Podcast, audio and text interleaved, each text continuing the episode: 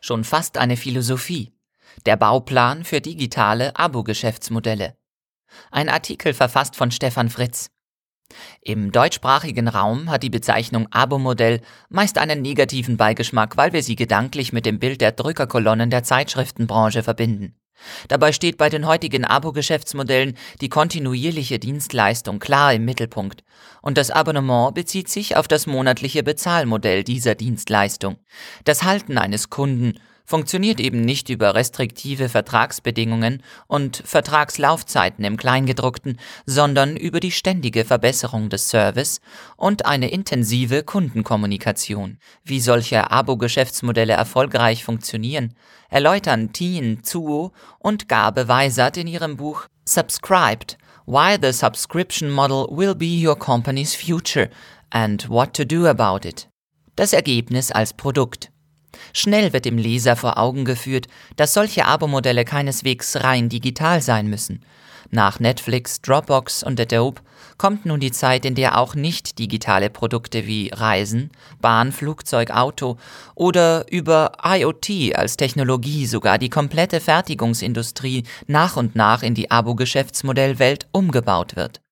Entscheidend ist letztlich, ob der Kunde mit der Dienstleistung das gewünschte Ergebnis erreichen kann gibt es im ersten Teil des Buches für Menschen, die sich bereits näher mit As-a-Service und Plattformgeschäftsmodellen beschäftigt haben, vielleicht nur wenig Neues, so wird es im zweiten Teil nicht nur sehr konkret, die Autoren präsentieren hier hochspannendes Expertenwissen in strukturierter Form. Strukturiertes Expertenwissen von Marketing bis Bilanzierung.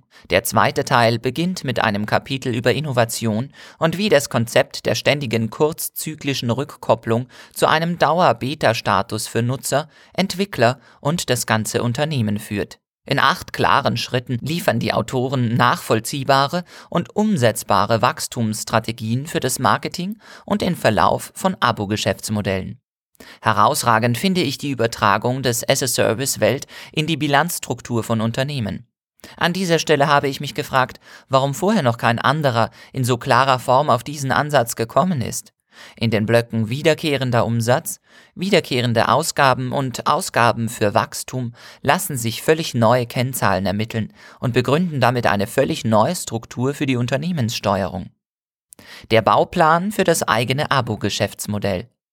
Im letzten Kapitel stellen die Autoren ihr Padre-Betriebskonzept für Unternehmen vor.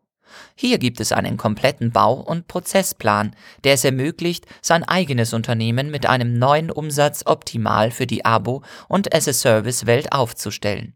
Endlich ein Buch, mit dem Start-ups und auch Unternehmer in größeren Strukturen einen Ansatzpunkt finden um die gesamte Organisation auf die völlig neue Geschäftswelt und die Strukturen der Abo-Geschäftsmodelle vorzubereiten und umzubauen.